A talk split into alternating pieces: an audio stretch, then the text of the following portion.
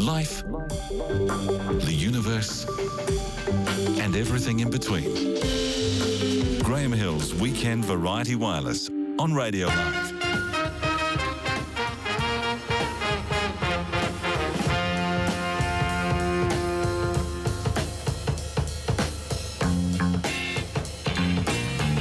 Coming up later this hour, part two, as we head into the end of World War I 100 years ago. So each Sunday leading up to and including November the 11th, when that historic occasion took place, we will be hearing from Glyn Harper. What happened in that week heading towards its merciful, merciful end? It's called Jesus, Make It Stop, taken from the poem by Siegfried Sassoon, called The Attack, if you wanted to look it up. And speaking of poetry, we're going to do a thing on poetry next week. We're going to start it off. Is this going to go down like a thing that goes down really quickly? If people hate poetry, the deal is I'm going to people, some of them famous, hopefully some of them not famous. What's your favourite poem? But the clincher is why. Why is it good? Tell us about it. What are you getting from it that I'm not hearing maybe, or maybe I will hear it once it's explained? Well, usually it just takes a little bit of an explanation. And first contestant, who will be coming on down next Sunday night, C.K. Stead. Oh, what a writer. He gets two poems. Why? Because he's C.K. Stead, all right? He's awesome. After that, I think Steve Braunius will be stepping up to the plate. We'll see if we can get Sam Hunt, and he's not allowed to read one of his poems. Okay, that's the thesis. We'll see how it goes, huh? It was a suggestion from a Facebooker, so yeah, okay. That's the sort of thing I do for you. If you want to be part of the conversation, go to the Weekend Variety Wireless Facebook page. I'll be posting something. We'll see if Facebook remove me for posting it after I've done it. It's a thing about an Anglo-Saxon king, strangely enough. But it's the presenter. It's the presenter. I started, really, so I'll have to finish, won't I? His name's Michael Wood, and he's looking at the camera in tight jeans and walking around making Cambridge, Oxbridge-like sense, talking about history. But the jeans are too tight, okay? And, oh my word, they're looking for the Loch Ness Monster in the wrong place.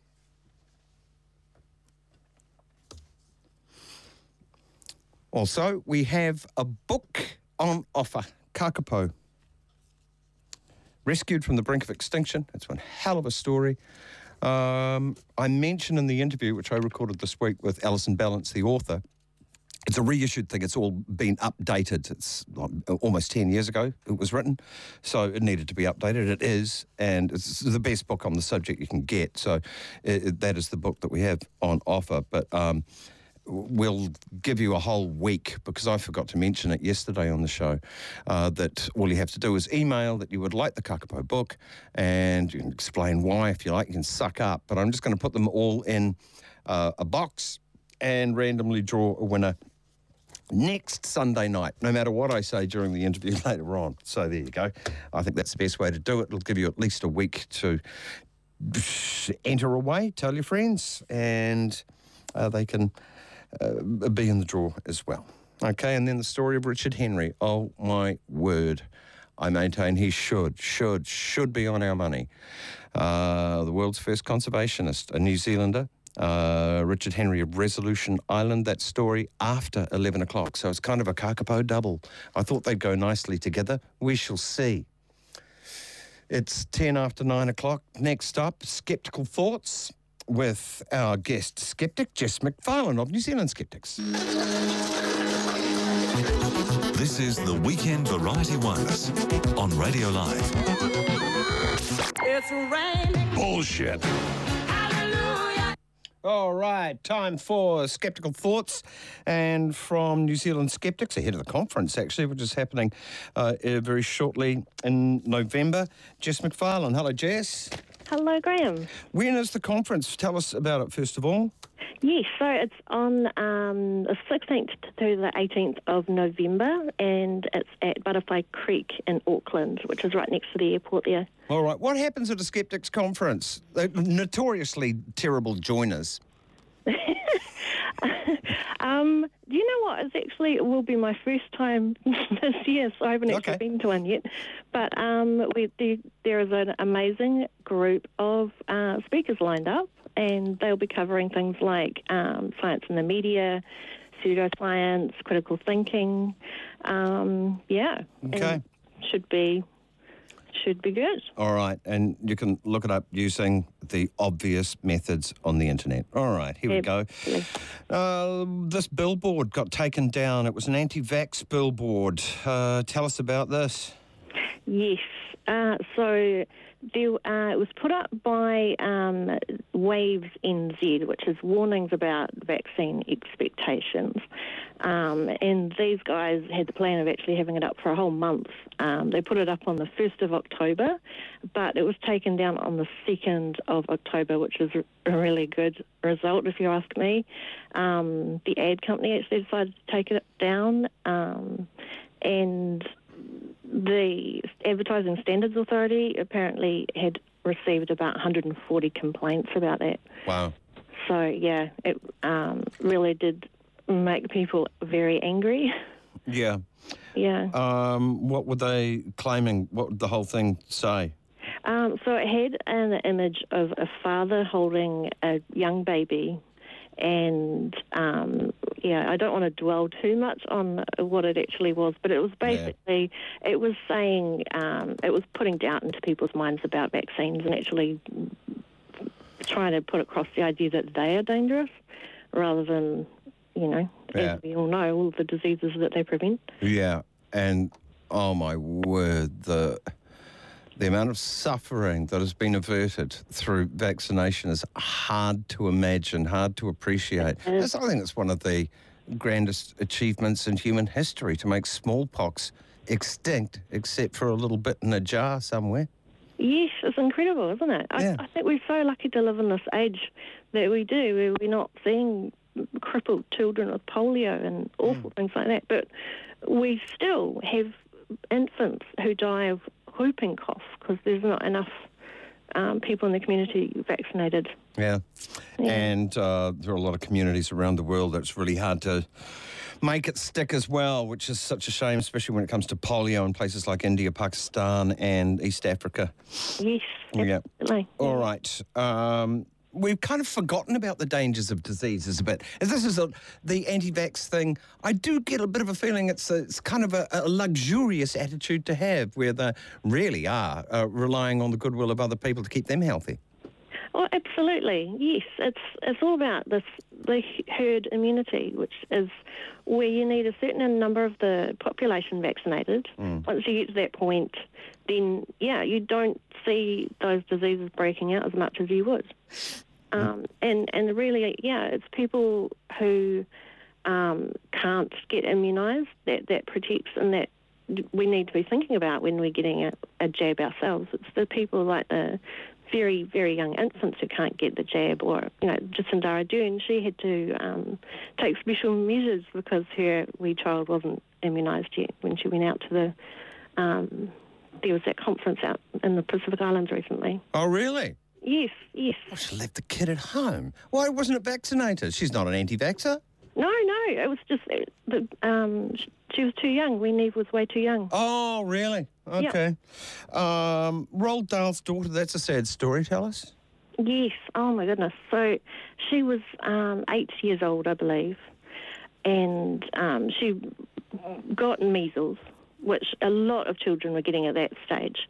And this is 1 year before the vaccinations came out, and there were, at the time, just so many children getting this illness in particular. But there's a really sad story about where she basically deteriorated over the course of 12 hours. And her father was holding her hand, making a little animal out of a pipe cleaner and sort of showing her how to do that. And then she just lost the ability to use her hands, and just didn't seem to be able to get the brain and the hands working at the same time. And then, yeah, it was. She just said, "Dad, I feel really sleepy." Oh. And then 12 hours later, she was gone. It was awful. All right. Okay, the position the anti-vaxxers are coming from, the vaccine opponents, I have an idea that they're smarter than the experts. They know. The experts are having us on. Yes, yes. This idea is... I looked into this, and there was an article recently in the Spin-Off, which was all about this study that they did in America, and they looked at 1,300 Americans, and they actually did... they confirmed the Kruger-Dunning effect, which is this idea, or it's a psych sort of proposal where if you know a little bit about something, you get this sense of overconfidence. Yeah. So it's equivalent of like having spent a few hours on YouTube and looked at some celebrity telling you all about this stuff in a confident way. But then when you start actually learning about something and go into medical school, for example, then you go, oh, geez, there's a lot more to this than I actually thought. And then as the years go by, you go, oh, my God, there's way too much. I'm never going to get to the bottom of this. Yeah. And then finally when you get out the other end, like 8 years later or however many years later, you're like, right, this is complicated, but I get it. Yeah. But, yeah. I think there are some people for whom they have a subject of interest. They actually know less about it than someone who hasn't heard of it.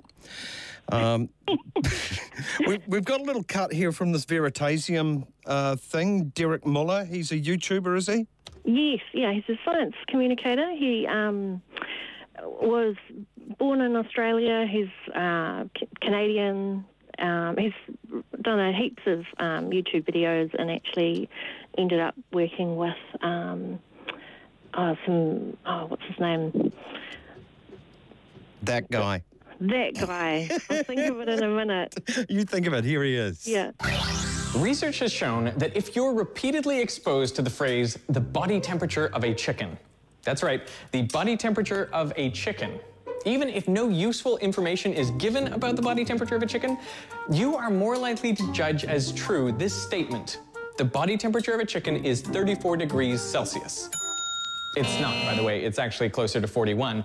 But this finding highlights an important aspect of our psychology that plays a huge role in how we see the world. The things we're exposed to repeatedly feel more true.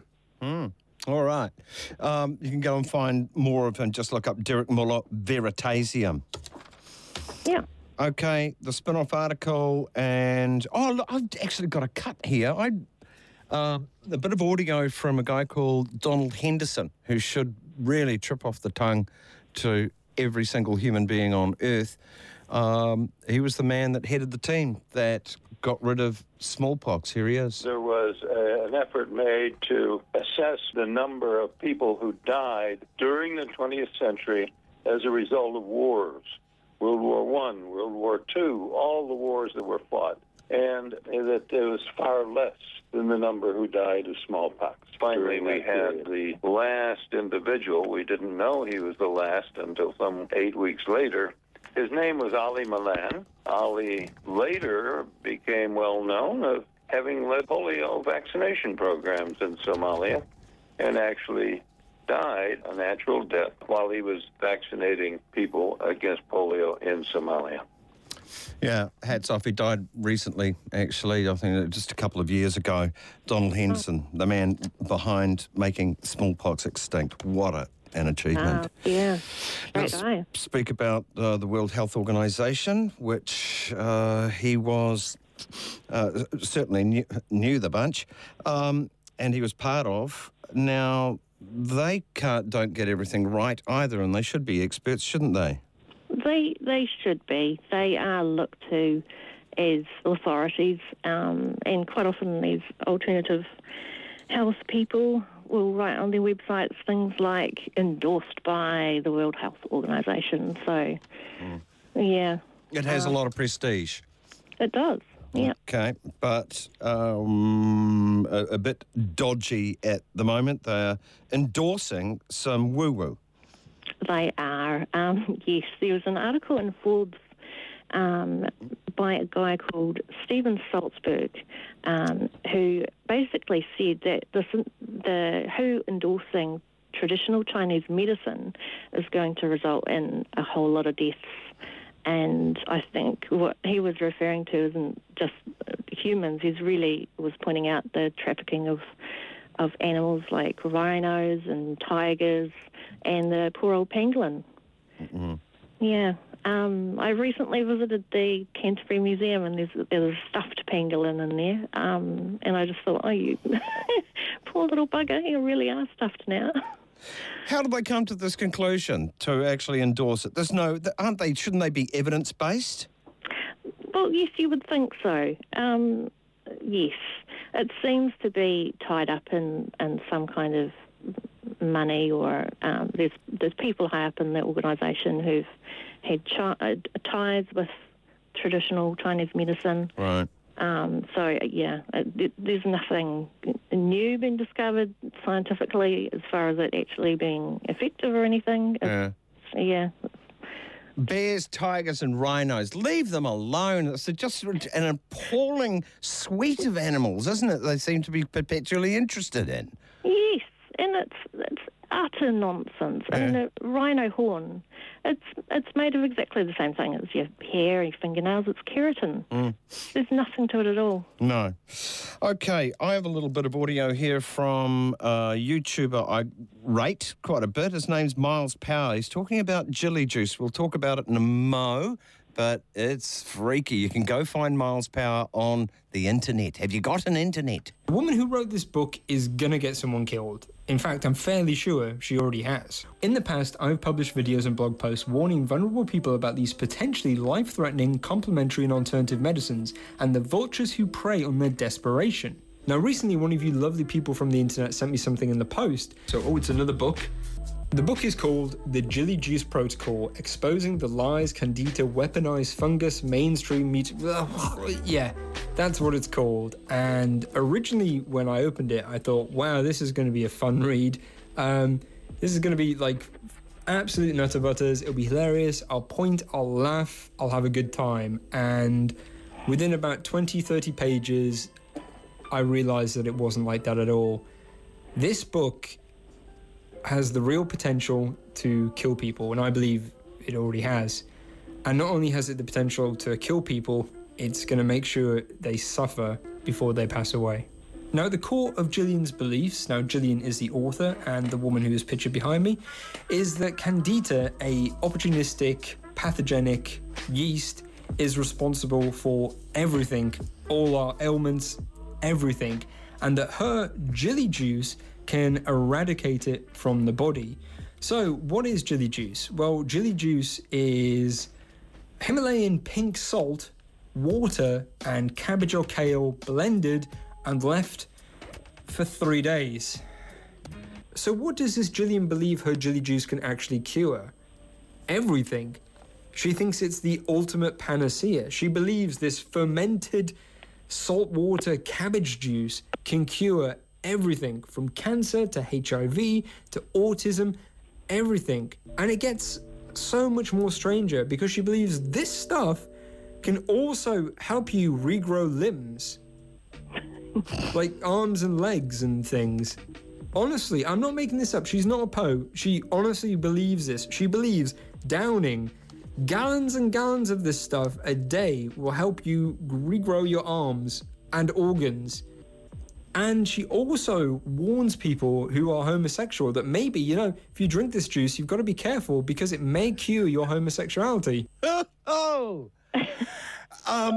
Whatever next? I mean, this is one of the big warning signs, isn't it? You make great claims and you... What will it cure? Have a look at how long the list is, and then you really have no other option but having to play... It's raining. Bullshit. Hallelujah. Warning, warning, bullshit alert. But these claims are outrageous, aren't they? Oh, they're unbelievable. horrible. It's just, yeah, they're regrowing limbs.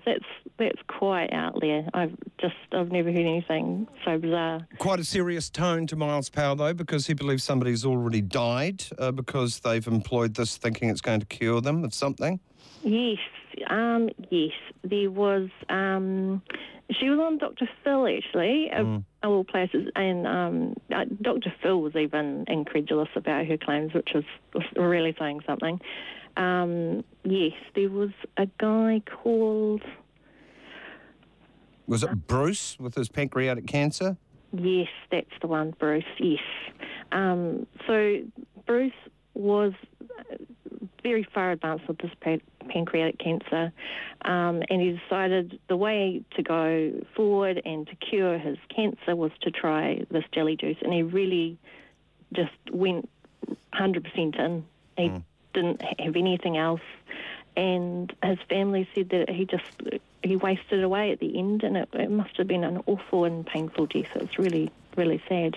Salty, rotten cabbage stuff. I don't know where she's far out. Anyway, what happens if you drink this and you're reasonably healthy? Yeah, well, it's going to be like drinking seawater. It's going to dehydrate you, and it's going to be bad. I mean, I know, having had kids, diarrhoea is, I mean, this is what this stuff causes. Diarrhoea can be really dangerous if it goes on for a long enough time. It's going to lead to organ failure eventually and potentially death. This isn't, it's not something to be taken lightly. Yeah. This has got a parallel, at least it rings a bell for you, with Iain M. Banks and his starvation cult. Yes, that's right. I love Iain M. Banks. He's a great writer. I'm very sad he passed away. But there was a book, Consider Phlebas, Chapter 6, was all about the Eaters, which is this cult of people living on an island, and basically they would eat just offal, excrement, just all the gross stuff that they could find. And it was a way of making themselves closer to the fabric of fate, and they would eat things that other people wouldn't touch. But yes, it seemed to me that, like, what they were eating, it smelled like farts, which is exactly what the guy in the video said that this stuff tastes like. They had, they seemed to rename things to make them seem, I don't know, more spiritual or something. Yeah, diarrhea is called waterfalling. Yes. That's right. So you can't call things by their actual name. And in the book, it was bodily products. And it was also the idea is if you're failing at using this stuff, it was your fault. It wasn't the product. Oh, psychics love that too, don't they? Oh, no, I'm getting a message. No, no one by that name. Well, that's who it is. I don't know. You're not trying hard enough. That's right. Okay. That's a really sad thing. You can go check out Miles Power's piece on this, because you and I both know, Jess, there are hundreds and thousands of these whack things out there, and all of them are potentially dangerous. But this one is simply quite outstanding, isn't it? And the woman's quite famous for it. Yes, she is. Yes. I mean, one of the other things that seems absolutely mind-boggling is that she says that her jelly juice will change your blood type. I mean, it would be able to be proven wrong with a simple blood test. We could get her to do it on air. I mean, that's what the guy in the video was suggesting. I think that's a damn good idea. She should do that. Yeah. Exactly. All right. Yeah. Thank you so much, Jess McFarlane from New Zealand Skeptics. Enjoy the conference, and just to celebrate the great man again, whom I think we should know his name, Don Henderson, behind the smallpox eradication. Nobody thought it could be done, and he said, we'll give it a go. Over time, it has been the most severe plague that man has ever experienced. Far worse than plague itself or cholera, anything you can mention. The threat of Ebola is minor compared to what the risk of smallpox was throughout history and on up until the time of eradication. In 1966, we had more than 10 million cases, and 2 million of the people died.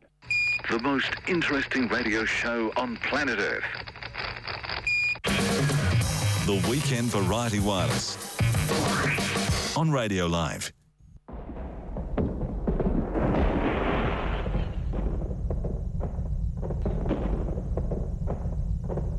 At dawn, the ridge emerges, massed and dun in the wild purple of the glowering sun, smouldering through spouts of drifting smoke that shroud the menacing scarred slope, and one by one, tanks creep and topple forward to the wire.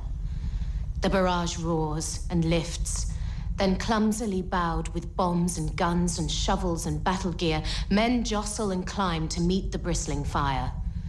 Lines of grey, muttering faces, masked with fear, they leave their trenches, going over the top, while time ticks blank and busy on their wrists, and hope, with furtive eyes and grappling fists, flounders in the mud. Oh, Jesus, make it stop. That famous last line from Siegfried Sassoon's poem, The Attack, by way of introduction to this ongoing little thing we're doing about the last days of World War I, leading up to Armistice, which will be a Sunday this year, November the 11th, and one of the momentous occasions in history, you've got to say. And to walk us through what was happening week by week leading up to this is Glyn Harper, military historian, author of many, many books on the subject. Glyn, thanks for being with us again. You're welcome, Graham. It's a pleasure to be here. All right. The significant events and action between September the 30th and today, October the 7th. What happened from what you described last week? Germans are really cracking. What happened this week? Well, as I mentioned last week, September had been a terrible month for the Germans, and they had been on the receiving end of a massive offensive from the Allies, and a very coordinated one. So there were attacks going on across half the Western Front, over 100 divisions actually attacking, and the Germans had no answer for this combined coordinated offensive. So at the end of September, when they're reeling backwards, and they hear news that some of their allies are collapsing, particularly Bulgaria. In a moment of clarity, Ludendorff decides that the war needs to be ended and tells the Vice Chancellor. So they appoint a new, so they appoint a new Vice Chancellor of Germany. The Imperial Kaiser appoints a new Vice Chancellor as Prince Max of Baden, and Prince Max is a renowned liberal. He spent most of the First World War working for the German Red Cross, and is known to be an advocate of an early peace. So he comes in the early days of October. He's actually appointed on the 30th of September, and in that first week of October, one of the first things he does is actually send a note off to Woodrow Wilson, which is described as short and simple, and it's requesting Woodrow Wilson to organise and arrange an immediate armistice and for peace negotiations to follow based upon the 14 points which Wilson had enunciated back in January 1918. Okay. So why didn't the war end then? With the 14 points, were they, shall I say, quibbling? Are they unhappy with what the outline of an armistice was going to be from Wilson? Well, the Germans weren't unhappy. The Germans had approached Wilson on the assumption that he would be a much easier person to deal with, and would be a bit of a soft touch and negotiate a softer armistice for them. But Wilson, while the United States wasn't an ally, he was an associated power, and he had to let his associated powers, i.e. France and Britain, know, and France and Britain were not very happy that the approach had come to the United States, which had joined the fighting somewhat late in the war, and they basically said there's no way that they could agree to an armistice if they didn't take the lead on it, and if they weren't in at the negotiations from the beginning. So there's the wrangling between the Allies, which delays it, and when and of course when the Germans realised that, hey, it's not going to be so easy and they're not going to get an armistice, which is not the end of the war, it's just an agreement to stop fighting for a time, that they're not getting the armistice on their terms and it could probably look like an unconditional surrender. Ludendorff, the man calling the shots, actually has a change of heart and actually decides they should fight on. But that's a little further down in October. In the first week of October, that note is dispatched to Wilson. It comes as a surprise. Wilson consults with his allies and there's all this squabbling going on as to how this process should pan out and who's going to take the lead on it, and that's why there is a considerable delay to actually negotiating and signing the armistice of several weeks.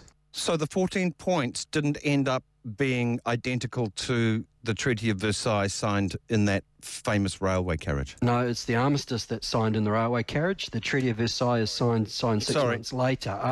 No, the 14 points are somewhat ignored, and I've got to say the Germans have a bit of a hide to expect that they'd get a peace, the end of the war on the 14 points. They've studiously ignored the 14 points. They never applied them in their peace negotiations with Russia and the Treaty of Brest-Litovsk or in Romania with the Treaty of Bucharest, so why they think they're going to get special treatment is somewhat of an illusion on their side, although they expect it, and they are really taken by surprise when this peace process, this armistice process, turns out to be much more difficult and they can't dictate the terms, and the actual armistice terms are really harsh and they're terms that only a defeated nation would accept. But that's further down the track, of course. That doesn't come until the second week of November. All right, Germans are in a state at home and on the front. It's not good. Just on the human side of things, do we have much of an indication on what the German morale was like? The soldiers on the Western Front with the mass desertions and just such a massive sacrifice from Germany, yet looking like it's going to be all for nothing. It must have been hard to take. Yeah, absolutely. Your points are very apposite. The German army is falling apart. There's no way, no getting around that. They're being decisively defeated on the Western Front. They peak with their armed force on the Western Front in May of 1918 with some 208 divisions. As a result of this 100 days offensive, for the first week of October, they're down to 50 effective divisions, and of course they're having to hold off nearly 123 attacking divisions of the Allies. They're going to end the war in November with just 4 effective divisions left. That's a catastrophic defeat in any term. So their army's falling apart. There is massive desertions. There are also, and an indication of this is for the first time, and this happens from August the 8th, German soldiers are surrendering in large numbers. This is where we see batches of thousands and thousands of German prisoners just laying down their arms and deciding they're not going to fight anymore. There are massive amounts of desertion. As I say, the army that Germany has in the field in October and November is crumbling, and I've got to say the German military authorities are well aware of this, and it's one of the reasons that they want an armistice and have agreed to an armistice, that they need one in early October. But as I'm pointing out, that getting to an armistice is not as easy as it looks or as it sounds, and certainly it's not going to, they're not going to get it on the terms of Wilson's 14 points. The dreadful state of Germans, the German soldier in Germany, was that common knowledge? Because I could imagine there would be some incentive to keep it a bit quiet, because it's not as if the Western powers, Britain and the Allies, weren't feeling tired either. I mean, nice to be on the move for once, but if Germany was collapsing, and that was really, really well known, that it was pretty over for them, gosh, I'd be tempted to put down my rifle and go, well, let's stop. The Allies were in better shape than Germany. I mean, the British Expeditionary Force, they were running out of men, and they'd had to call up a lot of young soldiers, but they were still able to operate effectively. I've got to say the Australians are on their last legs because they don't have conscription and they can't replace their losses. The French are getting back their fighting spirit, but I think it's the American soldiers on the Western Front at this time that makes a difference. They're just starting to warm up, you know. So they now have some 40-odd divisions in France. The American division is twice the size of a British or French one, so that's the equivalent of really 80 divisions, and they're only just starting to get into the fight. So the Allies, are compared to the Germans, are in good shape. Did the Germans back home know the state of their military? No, they didn't. They had been suffering immense privations, and on the understanding that that was a necessary sacrifice to win the war, and up until the last month or so they were under the impression that they were actually doing pretty well and that the victory was just around the corner. Unfortunately, they're going to be in for a rude awakening come October and November. But did the Allies at home, the press, for instance, know the state of the German forces in London, in New Zealand? The soldiers were starting to realise it, but the press and the governments back home and even the military authorities weren't aware of the parlous state of the German army, and indeed they'd made actually military plans to carry out their main actions in 1919, and the Americans were thinking long term as to be fighting into 1920. When the German army does start its collapse, and it starts with the Black Day of the German army on the 8th of August, it does come as a surprise as to just how easy it is to now take ground from the German soldiers, how many of their soldiers are laying down their arms at the first opportunity, and really how little fight is left in them. Having said that, there are several elite units of the German army that is fighting well. They particularly build up defences around their large numbers of machine guns, and their machine gunners will fight to the last man. This is not an easy or cheap victory for the Allies. They are still suffering massive amounts of casualties in those final months of the war. There were no cheap or easy victories on the Western Front, unfortunately. What was Adolf Hitler doing at this time? He fought in this conflict. Was this a formative time for him, leading to the cause that he was going to lead? Absolutely, it was a formative time for him. He had joined very early in the war. He'd become something of a war hero and did win the Iron Cross. Surprisingly, though, when Germany was crying out for junior leaders of talent, he never rose above the rank of Lance Corporal. He had been involved in the fighting in August, September, but had been wounded. He'd been badly gassed, I think it was about the start of October, and for the last months of the war he was actually recovering from that gassing in a hospital some 80 miles from Berlin. And I have to say, when he hears the news that the Kaiser has abdicated and that the Germans have asked for an armistice, he is absolutely shocked, and he describes it in Mein Kampf as the greatest villainy of the century, and he's determined to put things to right when he can. And he also claims, it's in Mein Kampf, that when the armistice is announced, that's the time he decides that he's going to go into politics, so he can overturn this great villainy and the fact that, and he really believes this, the fact that the German military's been stabbed in the back by all these no-gooders, these social democrats, the big businessmen and Jews. That's who he blames. And so this is a very formative time in the mind of Adolf Hitler. And he has time to lie in bed and let it sit in his guts like a broken bottle. Absolutely, and he does dwell on it.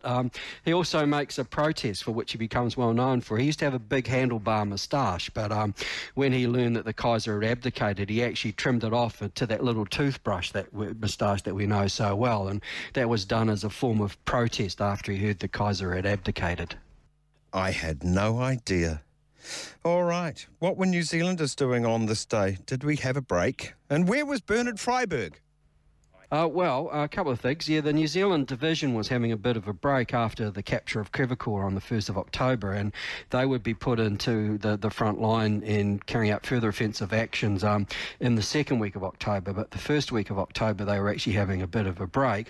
Apart from the New Zealand Tunnelling Company, which had actually been rushed forward to build a bridge over the Canal du Nord at a place called Havrincourt, and they spend the first days of October very, very busily constructing this bridge, which will be actually the largest single span structure built during the war, and it's an impressive engineering feat, so impressive actually that Field Marshal Haig actually visited twice, and the second time he takes along a guy called Samuel Gompers, who's a Labour official from the United States, and they build it in 8 days. It's a great achievement, and it lasts for quite some time. You know, they're the first other ones to actually put this bridge across the Canal du Nord, one of their great achievements. Now, Freyberg is actually not with the New Zealanders. He's one of the youngest brigadiers in the British Army, and he is commanding a British brigade further north of the New Zealanders, but is heavily in action during this time. And one of those people, as we mentioned last week, that saw the conflict in Gallipoli and all this stuff on the Western Front and managed to come out the other side, but not unscathed. Well, yeah, absolutely not unscathed. Freyberg is severely wounded on several occasions. He is awarded the DSO for his services at Gallipoli for that famous swim that he does up to the coast of Bulgaria to distract the Ottoman Turks. And on the Battle of the Somme, in a place called Beaucourt, he actually is awarded the Victoria Cross, which one senior commander believes is the greatest act of gallantry during the war. Not unscathed. And I have to say, one of his wounds will eventually kill him. It's the Gallipoli wound that actually ruptures when he's sleeping much later in the early 60s, and that's what actually kills Freyberg in the end. So certainly a time of great injury for Freyberg, a time of forming his character, and a magnificent soldier, but ultimately will pay the price for his military service as well. Remarkable to think that, I think I'm right, am I not? He would have been the very first person ashore at Gallipoli. I think you're right, actually, but not at Anzac Cove, up further north at a place called Bulgaria, carrying out a diversionary operation where he's actually landing and lighting fires and trying to attract attention to himself. So, yeah, certainly, if not the first, certainly one of the first to get ashore at Gallipoli for that invasion. And once again, a remarkable feat of arms. Lucky to survive, actually. He only got picked up by accident, and that was always the poor part of that plan. He was to swim ashore, light some fires, but they hadn't actually thought how he was going to get back again, and he was lucky that somebody saw him floating in the water and pulled him aboard, so he lived to fight on, and actually had another remarkable career in the First World War, and even more so in the Second World War. There are, of course, other arenas in which this world war is taking place, otherwise it wouldn't be called a world war. Let's talk about the Middle East. There was quite a bit happening in the Middle East at this time, and, of course, it would have resonance for decades and decades, a century on, really, when you think about it. Now, what was happening with our Ottomans on October the 6th? Damascus, Beirut. Yes, well, this was the week that Damascus fell, and there's some debate as to whether it was the Arab Legion fighting with Lawrence of Arabia, or whether the Australians entered Damascus first. But it was a bit remiss of me not to cover the Middle East in my previous talk about what's happening in September, because on the 19th of September, Allenby, the general there, launches a battle called Battle of Megiddo, which is actually the turning point battle of the war. It routs the Ottoman Turks, and it actually defeats them so badly that they're not able to put up any more fight, and they're in constant retreat from that battle. And the forces in the Middle East, the Egyptian Expeditionary Force, follow them up and are pursuing them, and it's on this week that Damascus falls. And of course the Arabs claim it as part of their being the liberation force, and the British let them have it, and unfortunately there's a lot of chaos happening in Damascus in that first week, because the Arab forces don't have the wherewithal to run the infrastructure, particularly hospitals and roads and transport and stuff. So certainly a lot happening in the Middle East, and you're absolutely right. We still live with the legacy of what happened at the demise of the Ottoman Empire, the creation of these new countries, the creation of mandates, and we still live with the legacy of the First World War in the Middle East. And people speaking French in Beirut. Oh, yeah, absolutely. Beirut, Lebanon, what was supposed to be a French sphere of influence, one of the mandated to the French, and of course there'd been this infamous carve-up of this region with the Sykes-Picot Agreement. Of course, this was one of the dilemmas. The British, to get the Arabs on side, had promised them that they would liberate their countries and they would be free to rule them. But the Sykes-Picot Agreement actually carved up this region between France and Britain, and I were, and of course there was this factor of oil being the oil-rich region, that there were several countries with a vested interest in this, and France and Britain were not going to let their interests go by any stretch of the imagination. And of course there's all these problems, and there's the Balfour Declaration, which promises a homeland to the Jewish people, becomes a very complex, a bit of a complex area, really like quicksand. No easy fix, no quick solutions, and there's still no quick solutions to the problems in this region. No, and those troubles, they certainly didn't start in 1948. It was kind of around now, wasn't it, 100 years ago? Yeah, absolutely. The problems of the Middle East are definitely a legacy from the First World War. There are 4 weeks to go to see the end of this horrific conflict, and we will be guided through what was going on each of these weeks with Glyn Harper, a renowned military historian and author of many books on the subject. Do look him up. Glyn Harper, we'll talk again next week. Thank you very much. You're welcome, and certainly a lot more to cover. Oh, Jesus, make it stop. Or tune in to the Weekend Variety Wireless. Alrighty, another reminder, because I've failed to remind you at all yesterday that we've got this beautiful Kākapō book on offer, Kākapō, Rescued from the Brink of Extinction, won Best Science Writing. We have an interview with the author later on this evening. In that interview, I say we'll draw a winner at the end. No, we're not. I'm going to keep it open for a whole week, and we'll draw a winner next Sunday to give you a better amount of time to enter. All you have to do is go to the Weekend Variety Wireless webpage, use the email form, say that you like the book, include your postal address so we can mail it out as soon as the winner is drawn. It'll be on the Monday. Not this Monday, but the following one. Okay, news, sport and weather coming up next.